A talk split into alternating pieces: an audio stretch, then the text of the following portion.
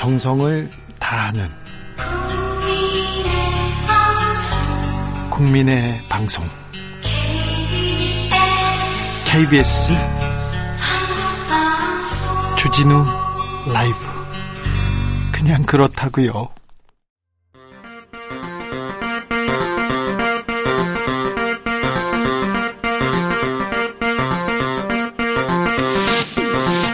주진우 라이브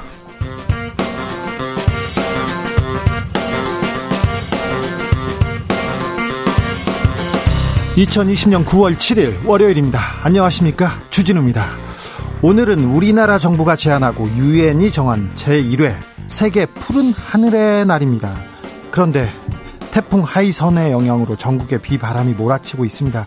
최근 2주일 동안 바비, 마이삭, 하이선까지 연달아 강한 태풍이 한반도를 덮쳤습니다. 전문가들은 그 이유를 기후 변화라고 말합니다. 지구가 아프다고 신호를 보내고 있습니다. 지금 우리는 무엇을 해야 할까요? 훅 인터뷰에서 짚어보겠습니다. 집단 진료 거부에 나섰던 전공의들이 내일 오전부터 업무에 복귀합니다. 다만 의사협회는 의세, 의대생들 국가고시 구제 없으면 합의는 다시 파기될 것이다. 이런 입장입니다. 갈등의 불씨는 여전히 남아있는 상황입니다. 관련 내용 주스에서 짚어봅니다. 당정청이 2차 재난지원금 지급을 선별 지원하기로 최종 확정했습니다. 이제 관건은 선별 기준입니다. 누구한테 얼마를 줘야 할까요? 곧 4차 추경이 편성되고 지원금은 추석 전에 지급될 것으로 보이는데요. 관련 내용 주민센터에서 박주민 의원과 알아보겠습니다. 나비처럼 날아 벌처럼 쏜다. 여기는 주진우 라이브입니다.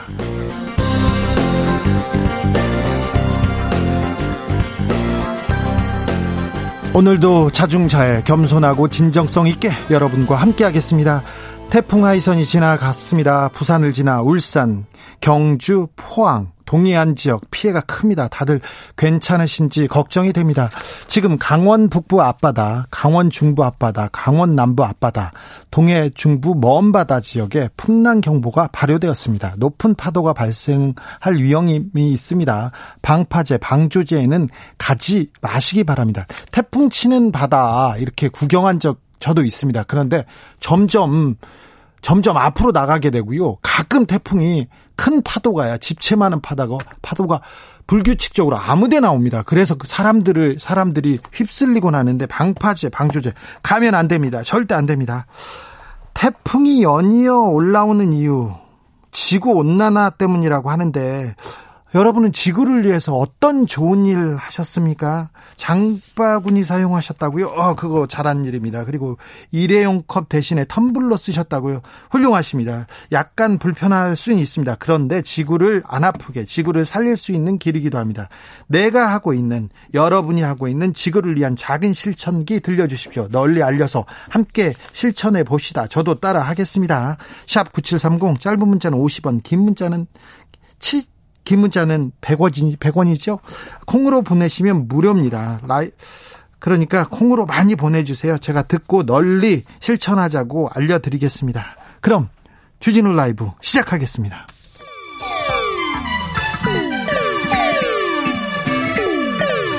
(3805님) 그 언젠가 나를 위해 시사를 던져주던 단발머리 주진우 라이브 왜 이런 거 저 시키는 거?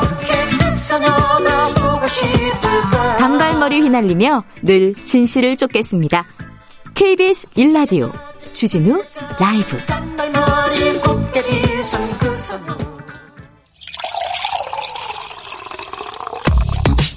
진짜 중요한 뉴스만 쭉 뽑아냈습니다. 주 라이브가 뽑은 오늘의 뉴스 주스. 정상근 기자 어서 오세요. 네, 안녕하십니까. 주말 잘 보내셨습니까? 네, 잘 보내고 왔습니다. 어떻게 보냈어요? 집에만 있었죠. 뭐. 아, 그래. 네. 잘했어요? 네. 지금 태풍 하이선 어디쯤에 있습니까? 네, 이 태, 10호 태풍 하이선은 오늘 오전 9시경 울산 남쪽 해안에 상륙한 뒤에 오후 1시 반경에 이 강릉 북쪽 20km 부근 해상으로 진출했습니다. 현재는 동해안을 서쪽에 두고 북상 중인데요. 아, 내일 새벽쯤 이 중국 청진 부근에서 온대 저기압으로 소멸할 것으로 보입니다.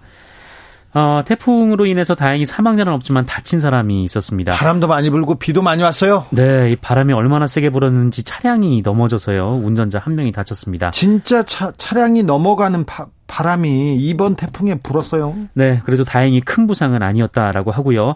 어, 그리고 현재까지 소방당국에 의해 구조된 인원이 20명으로 집계가 됐고, 이 태풍 위험 지역에 거주하는 1087세대, 이 1640명은 사전 대피를 하기도 했습니다. 그런데 이번 태풍에 원전이 정지했어요. 그게 저는 무섭더라고요. 네, 원그 경주에 있는 월성 원전 이 터빈 발전기 2, 3호기가 어, 자동 정지가 됐습니다. 이 정확한 원인은 파악 중인데요. 이 터빈 정지에 따른 외부 방사선 누출은 없다라는 것이 이 한수원 원전 월성 원자력 본부 측의 설명입니다. 어, 그리고 주택 14채가 침수 파손됐고요. 이 차량 한 대가 물에 잠겼고 공장 간판 3건이 망가졌습니다. 잠시 후 훅 인터뷰에서 저희가 우리나라 원전 안전한지 태풍 피해도 어, 잘 견디고 있는지 물어보겠습니다.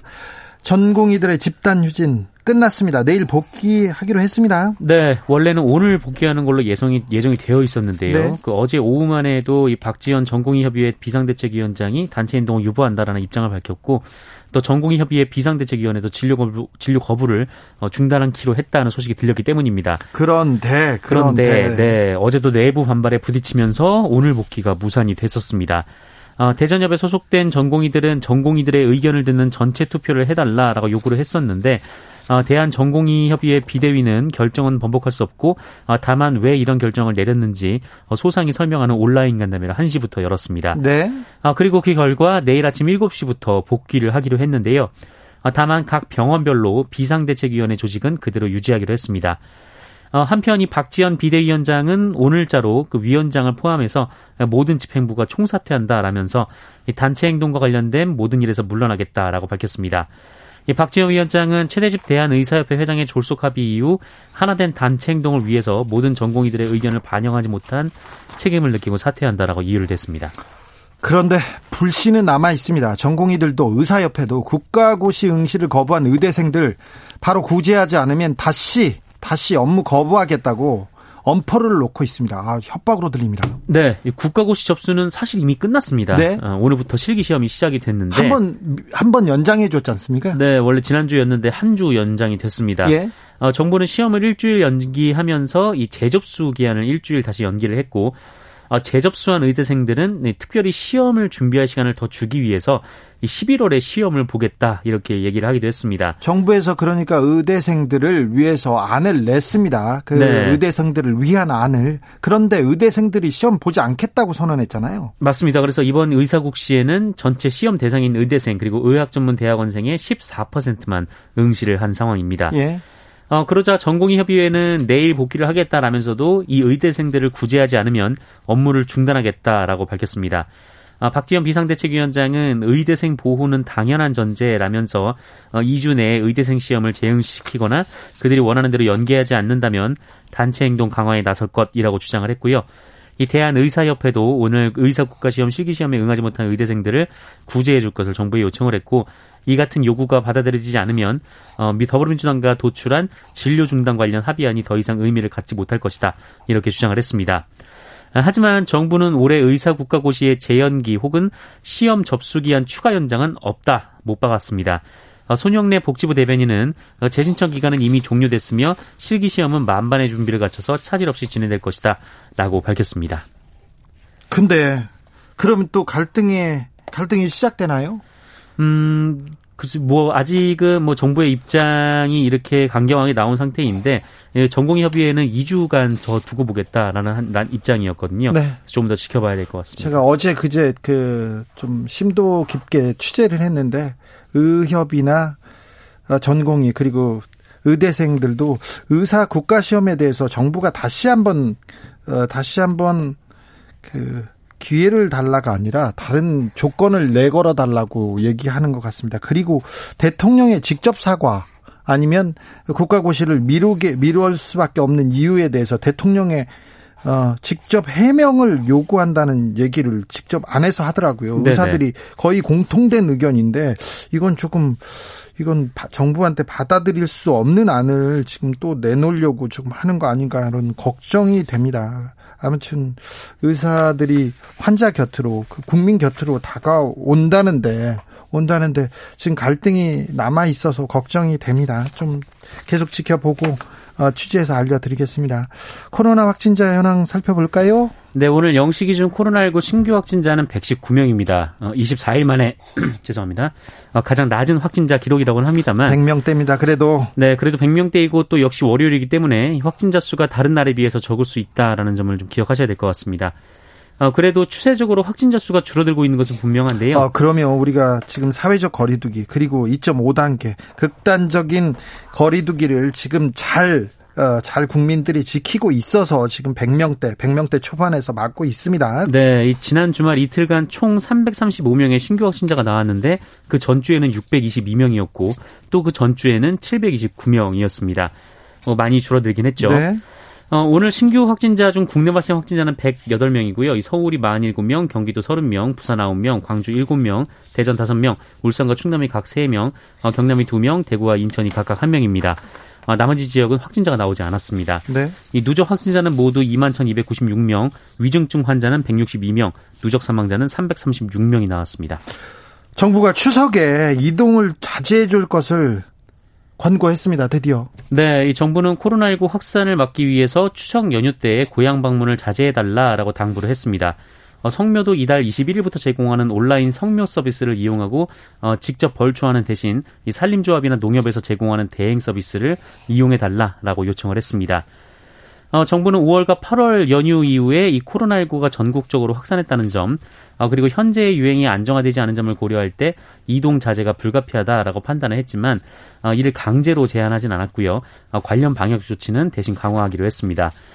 뭐 대표적으로 이제 철도에 이어서 고속버스, 시외버스도 창가 좌석 위주로 판매가 될 전망이고요. 이 고향에 가더라도 인원을 최소화해서 짧은 시간만 머무르고 친척들을 만날 땐 집에서도 마스크를 써야 한다라고 밝혔습니다. 실내 봉안 시설을 방문할 때는 사전 예약을 해야 하고요. 이 요양시설 등은 이 면회 자제가 원칙이지만 이 부득이하게 면회할 때도 사전 예약을 해야 한다라고 밝혔습니다. 정광훈 정광훈 목사가 드디어 구치소 행 구치소에 들어갔습니다. 네, 광복절에 대규모 집회를 주도한 사랑제일교회 정광훈 목사가 법원의 보석 취소 결정으로 감옥에 다시 갔습니다. 예. 어, 오늘 서울중앙지방법원은 검찰의 신청을 받아들여서 정광훈 목사에 대한 보석 취소를 결정했는데요. 어, 지난 4월 20일 정광원 목사가 보석으로 풀려난 지 140일 만입니다. 어, 그리고 오늘 오후 3시 반께 진행된 이 경찰의 수감지휘 집행에 따라서 이 정광원 목사는 마스크를 쓴 채 이 성북구 사랑제일교회에서 호송 차량에 탑승을 했습니다. 네.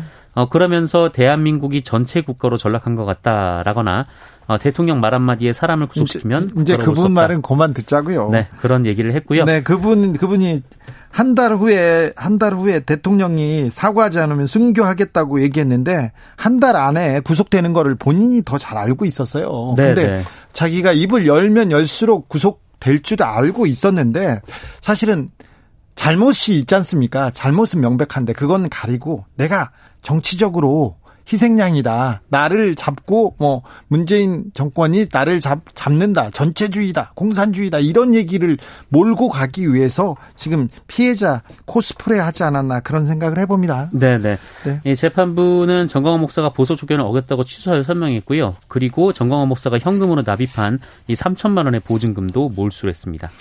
정강훈 목사는 갔습니다. 하지만 태극기 집회 는 이어질 것 같습니다. 오는 개천절 10월 3일 날 네. 다시 대규모 집회를 하겠다는 그 소식이 들립니다. 네, 이 서울시에 따르면 다음 달 개천절에 그 7개 단체에서 27건의 집회가 신고됐다라고 합니다. 27건이요. 벌써. 네, 벌써 그렇습니다. 이 서울시는 불허했다라고 밝혔는데요. 네. 어, 그런데 이 집회 참가하는 일종의 그 포스터 홍보물이 있는데 여기를 보면 휴대전화를 끄고 모이라 이런 지침이 있었다고 합니다. 네. 어 그리고 뭐 카카오톡의 돈은 그 일부 문구에 따르면은 뭐 그 현금만 쓰라, 현금만 사용하라 뭐 이런 얘기도 있었다라고 하는데요.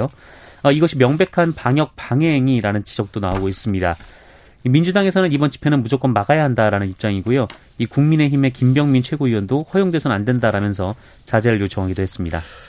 보수 단체 그리고 뭐 태극기 집회를 열었던 분들 그리고 어, 일부 어, 야당 야당 그리고 어, 목사님들 이렇게 모여서 3.1절 그리고 8.15 10월 3일 이렇게 대형 반정부 집회를 열었어요. 작년에도. 네.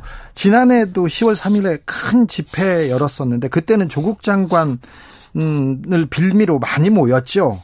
그때 어 태극기 집회, 그때 보수 집회를 주도했던 분들이 정광훈 목사를 비롯한 보수 대형 교회였고요. 그다음 미래통합당이었고 한쪽은 이렇게 취재하다 보니까 의사협회 전현직 네네. 간부들, 의사 단체들이 굉장히 그 집회에서 주력으로 이렇게 활동을 했습니다. 전현직 의사협회 회장들도 있었고요. 네. 그냥 그렇다고요. 이낙연 더불어민주당 대표가 오늘 교섭단체 연설을 했습니다. 그런데 국민의힘에서 이례적으로 뭐, 어, 좀, 뭐, 잘했다고 박수를 쳤어요? 네, 이낙연 대표는 뭐 코로나19에 대한 우리의 대처는 힘들지만 훌륭했다라고 얘기를 했고, 뭐 그럼에도 방역을 조롱하는 세력이 있는데, 어, 국민의 생명을 위협하는 불법 행동은 용납할 수 없다라는 얘기를 했습니다.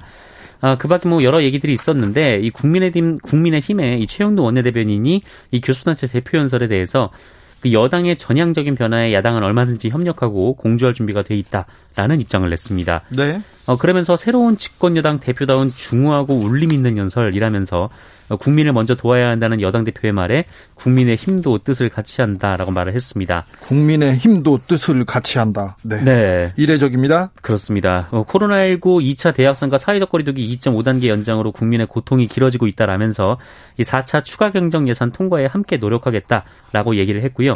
이 재난지원금이 정말 기묘한 곳에 신속 정확하게 지급될 수 있도록 역할도 다하겠다라고 밝혔습니다. 한편으로 국민의힘은 추미애 법무부 장관은 맹공을 가하고 있습니다. 네, 이 추미애 장관 아들 측이 진단서와 의사 소견서를 제출을 했는데 음, 이걸 보면 이 추미애 장관 아들은 복무 전에 무릎 수술을 받았고 군생활 중 재발을 해서 다시 수술을 받았는데요. 이 진단서에 약 3개월간의 회복 기간이 필요하다라고 되어 있기 때문에 이 병가를 낼 수 있을 만큼 모두 끌어쓰고 어, 그리고 부족해서 본인의 연가를 사흘 정도 붙였다라는 게 해명의 요지입니다. 예, 하지만 국민의힘은 이 조국 장관은 아빠 찬스, 추미애 장관은 엄마 찬스 이렇게 규정을 하면서 이 추미애 장관의 사퇴를 압박을 하고 있는데요. 또 다른 의혹도 제기됐어요. 네, 국민의힘 신원식 의원은 그 예비역 대령의 증언을 근거로 이 카투사 부대 및 보직 배치부터 어, 그리고 평창 동계올림픽 통역병을 선발하는데 어, 이때 국방부 등에서 압력이 내려왔다라고 주장을 했습니다. 주장이죠. 아직 사실관계가 드러나진 않았습니다. 네, 그렇습니다. 뭐 녹취록이지만 이 신원식 의원 측과 그 대령과의 통화 내용이었는데 이 김종인 비대위원장도 최근에 시중에 크게 문제가 되는 이 법무부 장관 아들의 소위 황제 휴가로 국민 공분이 매우 커졌다라면서 이와 관련한 폭로가 잇따르면서 실체적 진실이 계속 드러나는 상황이다라고 주장을 했습니다. 아직은 폭로만 이어지고 있는데요. 실체적 진실 저 주진우 라이브가 좀 따져 보겠습니다. 그런 시간을 갖겠습니다. 주스 정상근 기자 함께했습니다. 감사합니다. 고맙습니다. 최수진 님이 그럼 순교는 못하는 건가요? 다행이라고 해야 하나요? 아니 다행이죠. 사람이 순교 이런 건 지금 말이 안 됩니다. 그리고 의, 의미 가치 그런 거 없이 아무렇게나 이렇게 순교를 음, 뭐 얘기하는 것 자체가 목회자로서는 부적절한 일입니다. 저기 성경적으로도 맞지 않고 종교적으로도 맞지 않고요. 지구를 위해서 청취자 여러분들 어떤 일 하고 있는지 어떤 도움 주고 있는지 얘기했더니 많은 분들 실천하고 있습니다. 역시 우리 청취자들이 최고입니다.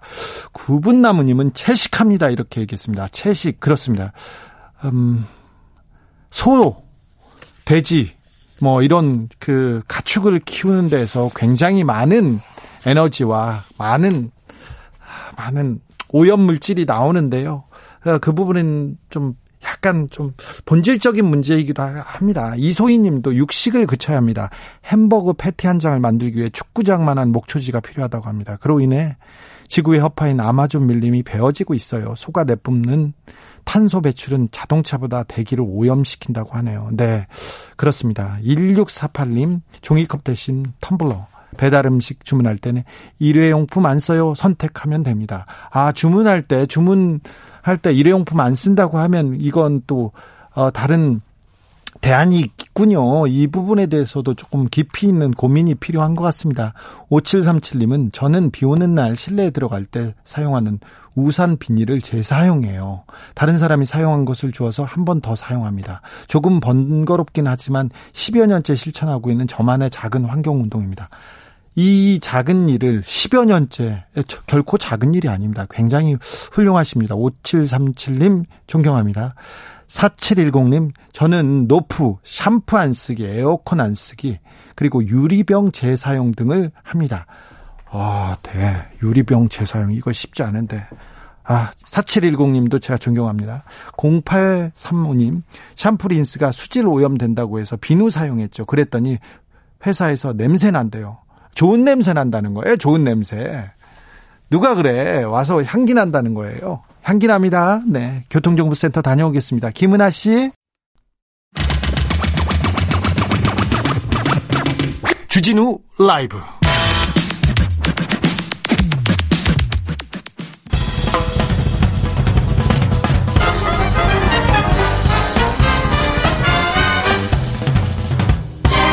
훅 인터뷰. 모두를 위한 모두를 향한 모두의 궁금증 훅 인터뷰. 오늘은 우리나라가 유엔에 제안해서 만든 세계 푸른 하늘의 날입니다. 아, 이름도 좋아요.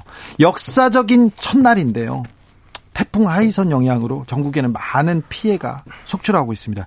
가장 우려되는 것 중 하나가 원전입니다. 강력한 비바람 때문에 월성 원전 터빈 발전기가 정지됐습니다. 괜찮은 걸까요? 황인철 녹색연합 기후에너지 팀장과 이야기 나눠보겠습니다. 안녕하세요.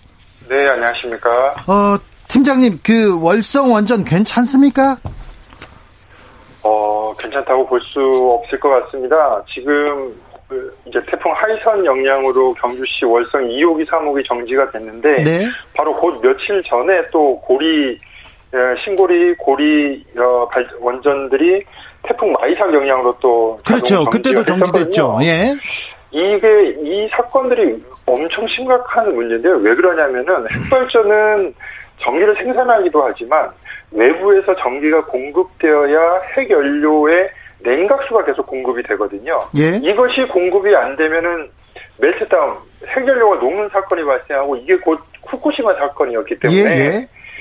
이번에 발생한 사건은 매우 심각한 사고라고 볼 수가 있습니다. 네. 아, 근데, 아, 그렇죠. 후쿠시마 원전이 그 전기가 들어오지 않아서 전력 공급이 중단돼서 이렇게 난 사건이지 않습니까? 이번, 이번 태풍을 보면 우리나라 핵발전소는 전력 네. 공급 중단에 대한 대비책 좀 세워져 있습니까? 지금 이미 발생을 올해만 해도 지금 두 차례를 했고 또 몇 년 전에 태풍이 왔을 때 또 비슷한 어, 사건들이 있었기 때문에 사실 한국에서 이런 대비책이 제대로 이루어져 있다고 보기 어렵겠고요.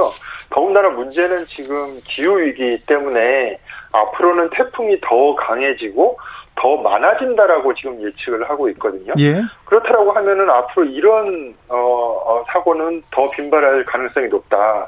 그러니까 이제 기후 위기 시대에 이 원전과 같은 이렇게 어, 일시적인 어떤 전원 공급이 중단됐을 때 아주 대형 사고로 이어질 수 있는 발전소는 사실상 적합하지 않은 발전이라고 말씀드릴 수가 있겠습니다. 원전은 아주 작은 사고로도 큰 재앙을 정말 돌이킬 수 없는 그렇죠. 재앙을 만들기 때문에 우리가 네. 조심하고 또 조심해야 되는데 여기에 예, 대한 예. 대비가 잘 돼 있는지 잠시 후에 제가 물어보겠습니다 정부에 그리고 네네.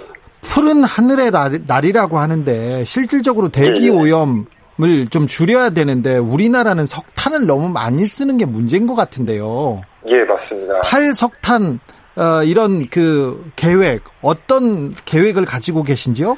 저희가 오늘 푸른 하늘의 날을 맞아서 저희가 시민사회에서 탈석탄 네트워크 석탄을 넘어서라는 캠페인을 출범을 했습니다. 네. 어, 기후 위기를 막으려면 한국 같은 경우는 2030년 전까지 석탄 발전을 중지해야 된다는 것이 어, 해- 국제 이제 기후 연구 기관의 분석이거든요. 그렇다고 하면 이런 푸른 하늘 날과 같은 이래서 행사가 중요한 게 아니라 구체적인 행동을 해야 됩니다. 지금 우리나라의 석탄 발전이 60기가 가동 중이고요. 신규 석탄 7개가 지어지고 있고 베트남, 인도네시아 같은데 한전이 해외 석탄 수출까지 지금 계획하고 있거든요. 네. 이것은 정말 말이 안 된다고 생각을 하고요. 예. 여론조사 결과 저희가 얼마 전에 어, 여론조사를 진행했는데요. 응답자의 90% 이상이 2030년 이전까지 석탄 발전 중지하는 것에 동의를 했고요. 그리고 80% 이상의 신규 석탄도 건설 중단해야 된다는 것에 동의를 했습니다. 이러한 국민적인 여론을 봤을 때 한국이 하루빨리 탈석탄 정책을 수립해서 적극적으로 시행해야 된다고 생각합니다. 기후 위기에 대한 관련 대책 우리 정부는 좀 잘 하고 있습니까? 뭐 지금 기후 악당이라는 오명이 아직 벗어나긴 어렵다고 생각이 들고요. 그린 뉴딜이라는 정책을 얼마 전에 발표를 했지만 구체적으로 그러면 기후 위기 대응을 어떻게 할 것인지 온실가스를 어떻게 줄일지에 대한 구체적인 계획이 아직까지도 없습니다. 지금 최장의 장마, 폭우, 태풍, 코로나 이 모든 것들 배후에는 사실 기후 변화 또 생태 위기가 있기 때문에 이런 재난은 이미 우리 사회가 하루빨리 바뀌어야 된다는 경고 메시지를 보내주고 있습니다. 그래서 빨리 기후위기에 대응하지 않으면 더 큰 재난이 올 수밖에 없다. 그렇기 때문에 한국은 올 하반기에 지금 국가기후환경회의에서 중장기 대책 수립을 해서 석탄 발전을 언제까지 줄일 것인지에 대한 계획을 수립하고요. 또 정부, 뭐 산자부, 기재부, 청와대, 환경부가 다 같이 2050년까지 어, 온실가스를 얼마나 줄일지, 2030년까지 얼마나 줄일지를 유엔에 제출하게 됩니다. 그래서 올 하반기가 굉장히 중요한 시점이라고 보고요. 2030년 탈석탄, 그리고 2050년 전까지 온실가스 배출 제로를 어, 하루빨리 수립해야 된다라고 보고 있고, 올 9월 동안 어, 모든 시민사회도 이것을 위한 여러 가지 집중 행동을 진행할 예정입니다. 지금까지 황인철 녹색연합 기후에너지팀장이었습니다. 감사합니다. 네, 감사합니다. 조금 전 황인철 팀장이 언급하신 여론조사 개요 알려드리겠습니다. 녹색연합이 한국갤럽에 의뢰해서 전국에 만 14세 이상 69세 이하 국민 1,500명을 상대로 여론조사를 벌였습니다. 응답자의 97.7%가 기후위기가 심각하다고 답했습니다. 이번 설문은 지난달 8월 20일부터 25일까지 6일간 진행됐으면서 어, 표본 오차는 95% 신뢰 수준은 플러스 마이너스 2.53%였습니다. 자세한 내용은 한국갤럽 홈페이지를 참고하시기 바랍니다. 7720님, 인류의 각성이 필요합니다. 정부에서 좀 대대적으로 추진해 주세요. 경제가 힘들다고 너무 외면해요. 이런 얘기 하셨고요. 이원선님은 저는 아직도 지어지고 있는 7개의 석탄 발전소 반대합니다. 이런 얘기 했습니다. 지구 온난화로 바다 온도가 올라갑니다. 그러면서 태풍 태풍이 더 자주 생긴답니다. 앞으로는 더 강력한 태풍 더 자주 올 것으로 예상됩니다. 기후 위기 때문인데요. 지금 우리 정부는 이 상황 얼마나 심각하게 보고 있을까요? 어떤 준비를 하고 있을까요? 정부의 기후 위기 대책 물어보겠습니다. 박진섭 청와대 기후환경 비서관 안녕하세요. 예, 안녕하십니까. 아, 녹색연합 팀장님 얘기 어떻게 들으셨습니까? 예, 그 진지하게 들었고요. 네. 또 앞으로 그런 의견에 대해서는 정부가 네. 어, 많은 반영을 통해서 진정한 기후 위기 시대에 대응을 해 나가야 된다고 생각합니다. 비서관님, 네. 기후 환경 비서관이 만들어진 게 언제고요? 어떤 일을 하는 데입니까? 글쎄 만들어진 건 꽤 오래전에 만들어진 걸로 전 알고 정권에서도 만들어 있었어요? 예, 예, 예. 아, 그래요? 예. 그런데 제가 못 들은 걸 보면 네. 역할을 크게 한 거는 아닌 것 같아요. 저도 뭐 언제 만들었냐라고 하는 건 잘 모르겠습니다만은 어쨌거나 이게 이제 그 환경, 네. 기후 변화, 지속 가능 발전 그리고 이제 기상 분야에 대한 어, 대통령의 어, 직무를 보좌하는 것이 주된 거고요. 네. 특히 또 환경 갈등이 많기 때문에 그런 걸 조정하고 민원 등에 대해서 협의하고 이런 역할을 하고 있습니다. 비서관님이 환경부에서도 있었고 그리고 뭐 국가에너지위원 어, 환경 쪽에 전문가라는 걸 압니다. 그래서 제가 좀 매섭게 물어보겠습니다. 환경부에 있지는 않았고요. 네. 환경 단체에 있었습니다. 네, 환경부 규제개혁위원회에 계셨죠? 네. 예, 예. 어, 바이삭, 태풍 마이삭, 하이선, 어, 우리나라의 지금 기후 환경 무섭습니다. 뭐 몸에 체감되고 있습니다. 이 그 기후 위기를 위해서는 어떤 조치를 취하고 계십니까? 우리 정부에서는? 어, 지금 기후 위기와 관련해서는 이제 어, 여러 가지 지금 태풍이 벌써 이제 14일 올해도 예. 어, 세 개가 어, 왔지 않습니까? 예. 그것도 상당히 강력하게 온 것 같고요.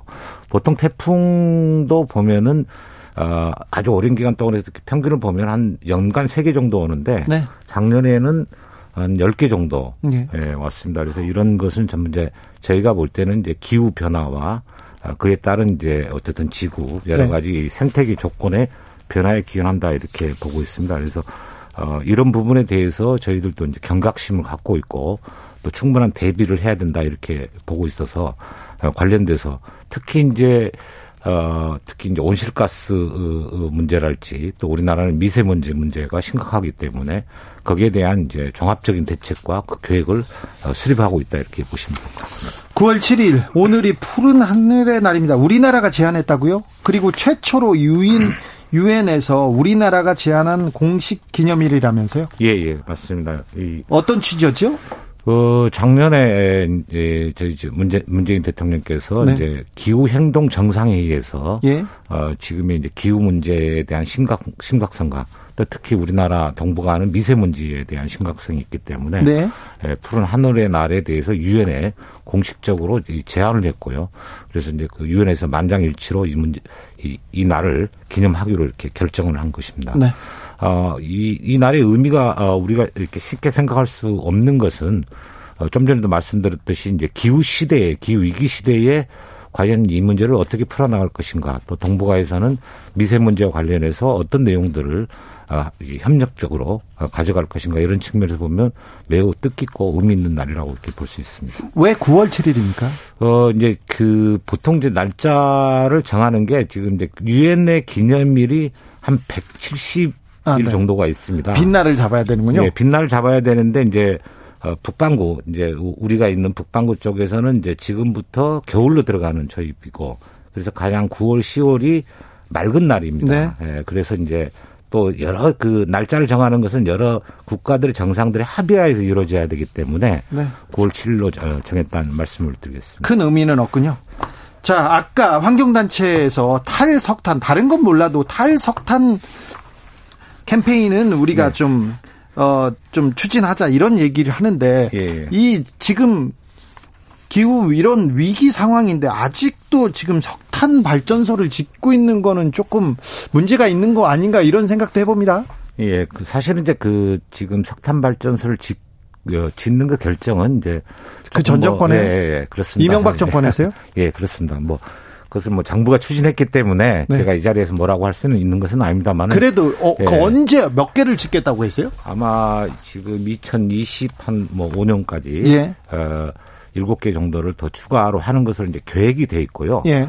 어, 또 하나 이제 그, 그렇기 때문에 그렇다고 해서 이제 석탄 발전이 갖고 있는 여러 가지 문제가 많기 때문에 네. 어, 지금 현 정부에서는 이제 당초 25년까지 예정된 노석탄 발전 10, 10, 10기를 폐쇄. 폐쇄합니까? 아, 임기 내인 2020년까지 조기 완료하기로 했습니다. 그러니까 원래는 20, 25년까지 하기로 했던 것을 2022년 임기 내에 10기를 이제 폐쇄하겠다라고 하는 거고요. 또한 이제 2034년까지 석탄 발전기 20기를 추가 폐지할 것이다 이런 계획을 갖고 있습니다. 폐지하는 거, 폐쇄하는 거는 그럴 수 있는데 예, 예. 비서관님 환경 단체에 계셨으면 예. 7개 세우는 것도 반대하셨을 거 아니에요. 예, 예, 예. 그렇죠. 예. 근데 이거 그 7개를 꼭 지어야 됩니까? 어, 이건 이제 정부의 또 계획이기 때문에 네. 그 부분에 대해서는 그러니까 석탄 발전을 폐지하는 것에 대해서는 정부가 강력히 추진하고 있고요. 아, 지금 생각이 있고. 예, 예. 그다음에 이제 또 하나는 석탄 발전이 있다고 해서 네. 무조건 이것을 이제 기저 발전이라고 하지 않습니까? 네. 이제 그걸 중심으로 발전하는 게 아니라 에, 가능하면은 석탄 발전은 최대한 억제하는 것이죠. 네. 에, 그러니까 앞으로 계속 줄여가고 네. 또 하나는 예, 석탄 발전 자체를 억제하기 때문에 어, 장기적으로 보면 석탄 발전은 이제 폐쇄하는 방향으로 지금 추진하고 있다. 방향은 그렇게 잡혔습니까? 예, 예. 근데 이명박 정부 때 예. 석탄 석탄의 질이 낮은 석탄을 써도 된다는 발전소에서 써도 된다는 그런 조항을 넣어서 굉장히 그 어, 화력 발전소, 석탄 발전소에서 미세먼지 많이 배출하고 있는데 그 예. 부분에 대해서는 어떻게? 그래서 저희가 이제 이, 이 지금 그 기후 환경 국가 기후 환경 회의에서 아까 예.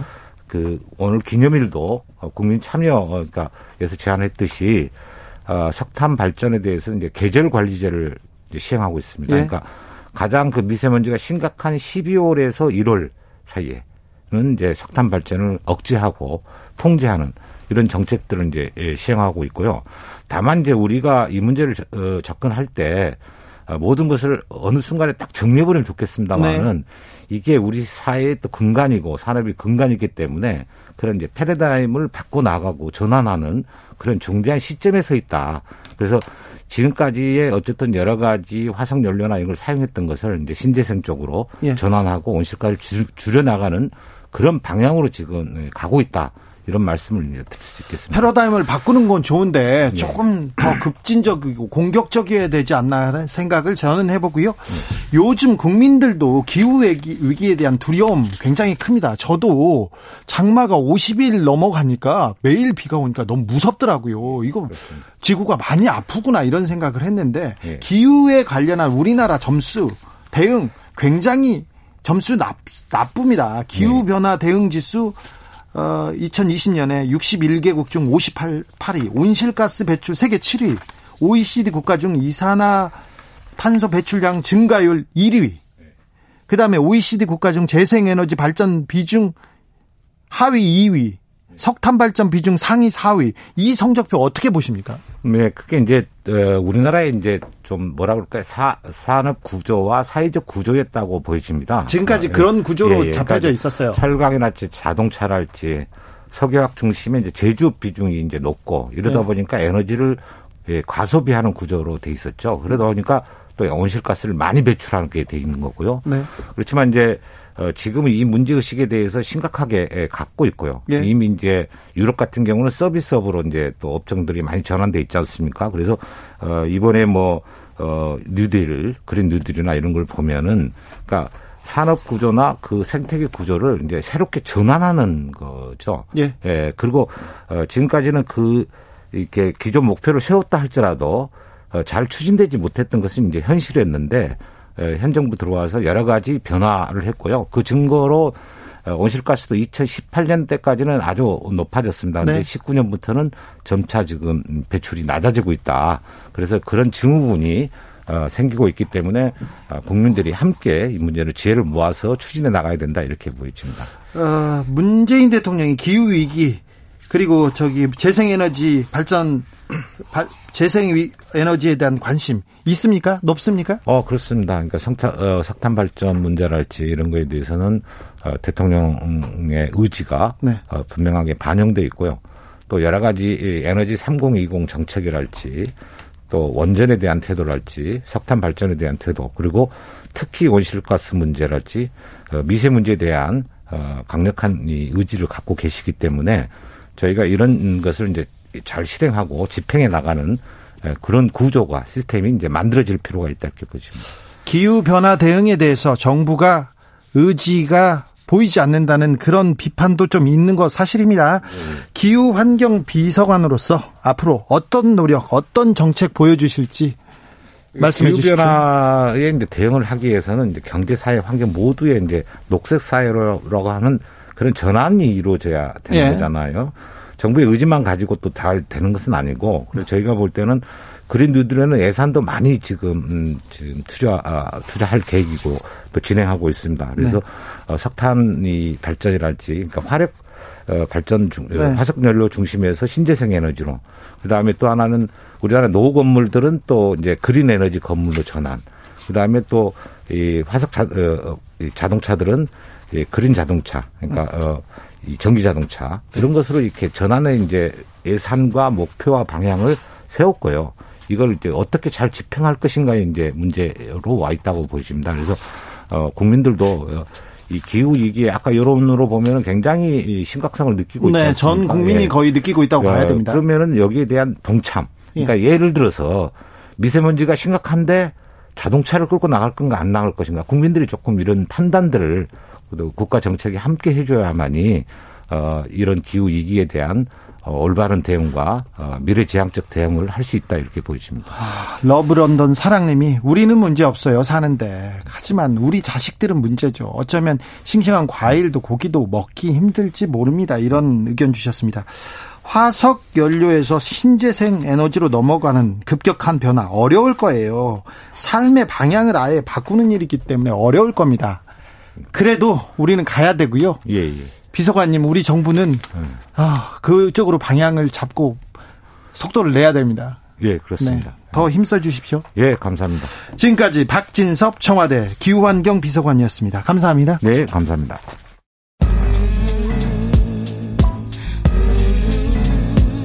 나비처럼 날아 벌처럼 쏜다. 주진우 라이브.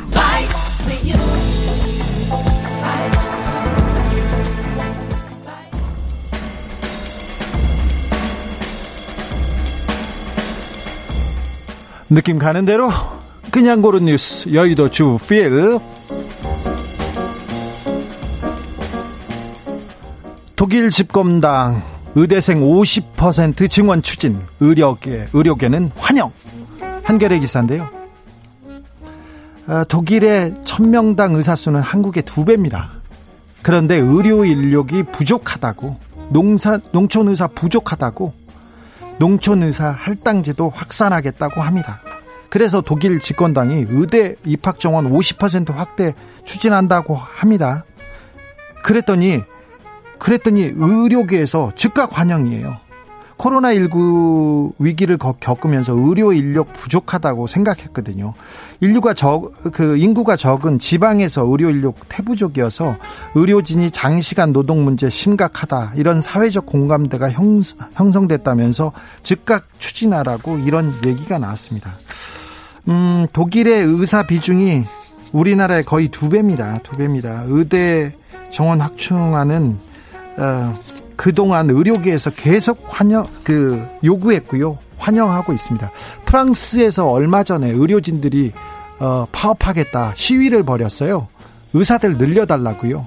코로나 시대 의사 필요하지 않냐 이런 얘기했습니다. 우리나라는요. 의협은요. 의대생은요. 같은 상황인데 너무 다른 생각입니다. 그런데 그렇게 생각할 수도 있어요. 그런데 의협 무대생들의 의사들 생각이 너무나 확고해서 너무나 한결같아서 저는 그게 무서웠어요. 그냥 그렇다고요.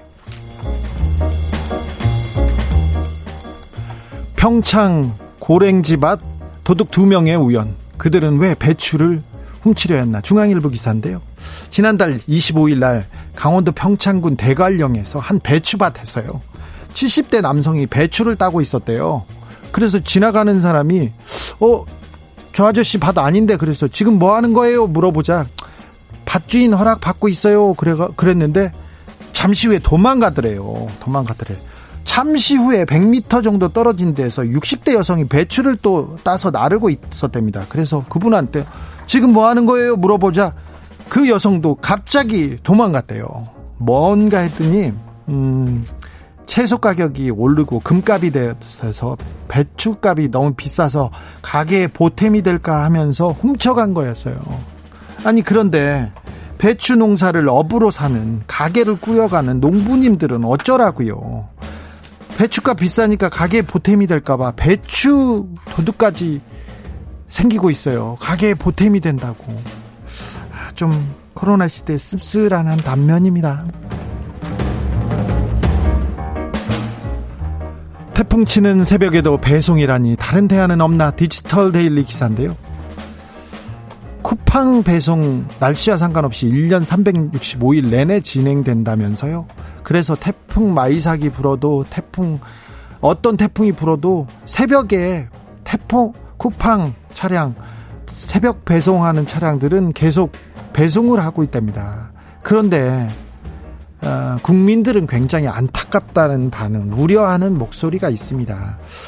태풍 속에서 배송하다가 사고 나면요, 태풍 이거 회사는 책임 안 집니다. 배송 기사가 혼자의 책임이 됩니다. 운이 나쁜 사람이 됩니다. 이건 운 탓이 아니라 구조적 문제입니다. 이제는 배달 노동자들의 위, 생계에 대해서 위험에 빠질 정도의 이런 과도한 어, 과도한 노동을 우리가 요구한 건 아닌지 조금 자성의 목소리가 나와야 된다고 이런 생각합니다. 댓글도 대부분 걱정하는 생각이었어요. 태풍 올 때는 좀 그렇지 않나요? 뭐니 뭐니 해도 건강과 안전이 우선이잖아요. 대책이 필요해요. 이런 댓글도 있었고요. 다른 댓글 중엔 불경기라서 인력풀이 넘치는 것을 쿠팡이 악용해서 인력을 소모품으로 운영하는 경향이 좀 있어요. 쿠팡뿐만 아니라 라이더 대리기사님들 모두 다 인력을 좀 소품 취급하고 있습니다. 그래서 더 큰 문제는 이게 법의 근로조직이라서 하소연할 곳조차 없다는 사실입니다. 이렇게 얘기합니다. 시민들은 이렇게 걱정하는데 정부는요. 이 그 새벽 배송해서 365일 배송해서 돈 많이 버는 이런 회사는요. 이런 회사가 구조적인 문제에 대해서 조금 책임을 지고 문제 해결을 해결하려고 좀 노력해야죠. 아, 좀 부탁드립니다.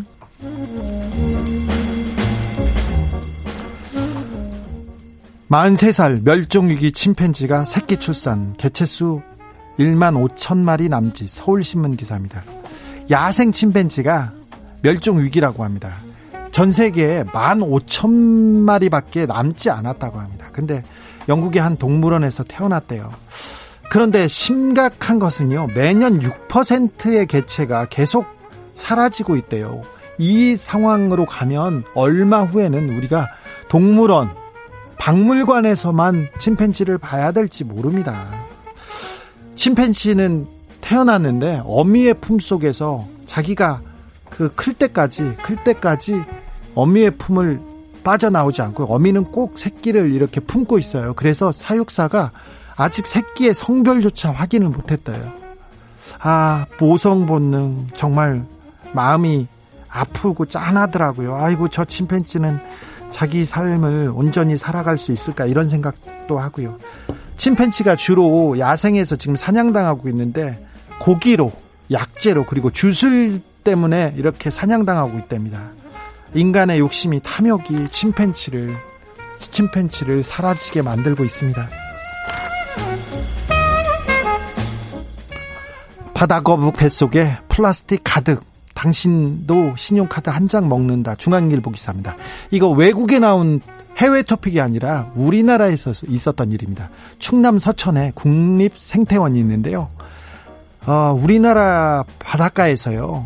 해마다 바닷거북이 20마리 넘게 죽는 채로 발견된대요. 근데 발견돼서 이 생태원에 오고 정부에 보고된 것만 20마리니까 훨씬 더 많겠죠.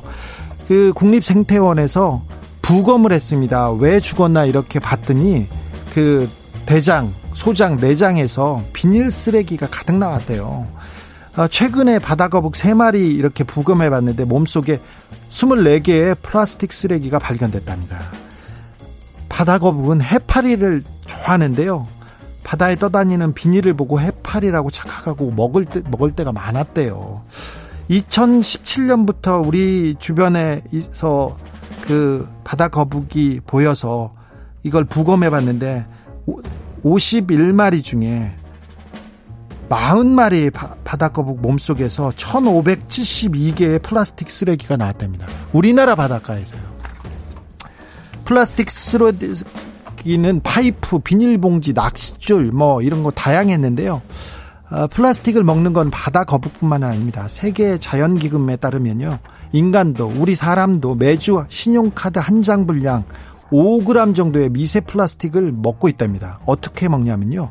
미세 플라스틱은 분해되는데 이게 해양 생물, 물고기가 먹고 우리가 이걸 먹을 수밖에 없는 그런 구조라고 합니다.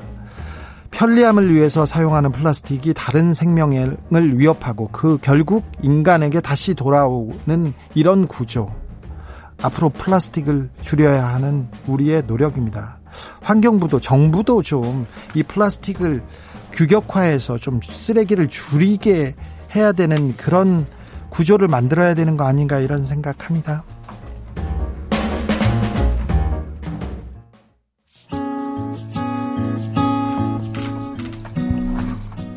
최고은의 에릭송 들으면서 잠시 쉬었다가 6시에 돌아오겠습니다. 허영자님은 여기 보은인데요. 길가 팝밭에 뽑아가지 마세요라고 적어놨어요. 아니 1년 내내 이렇게 농사 지었는데 수확을 다른 사람이 해가면 이거 얼마나 이게 분통 터지겠어요. 그러가 가시면 안 됩니다. 배추 안 됩니다. 파 그냥 뽑아가면 안 됩니다. 저는 잠시 후에 돌아오겠습니다.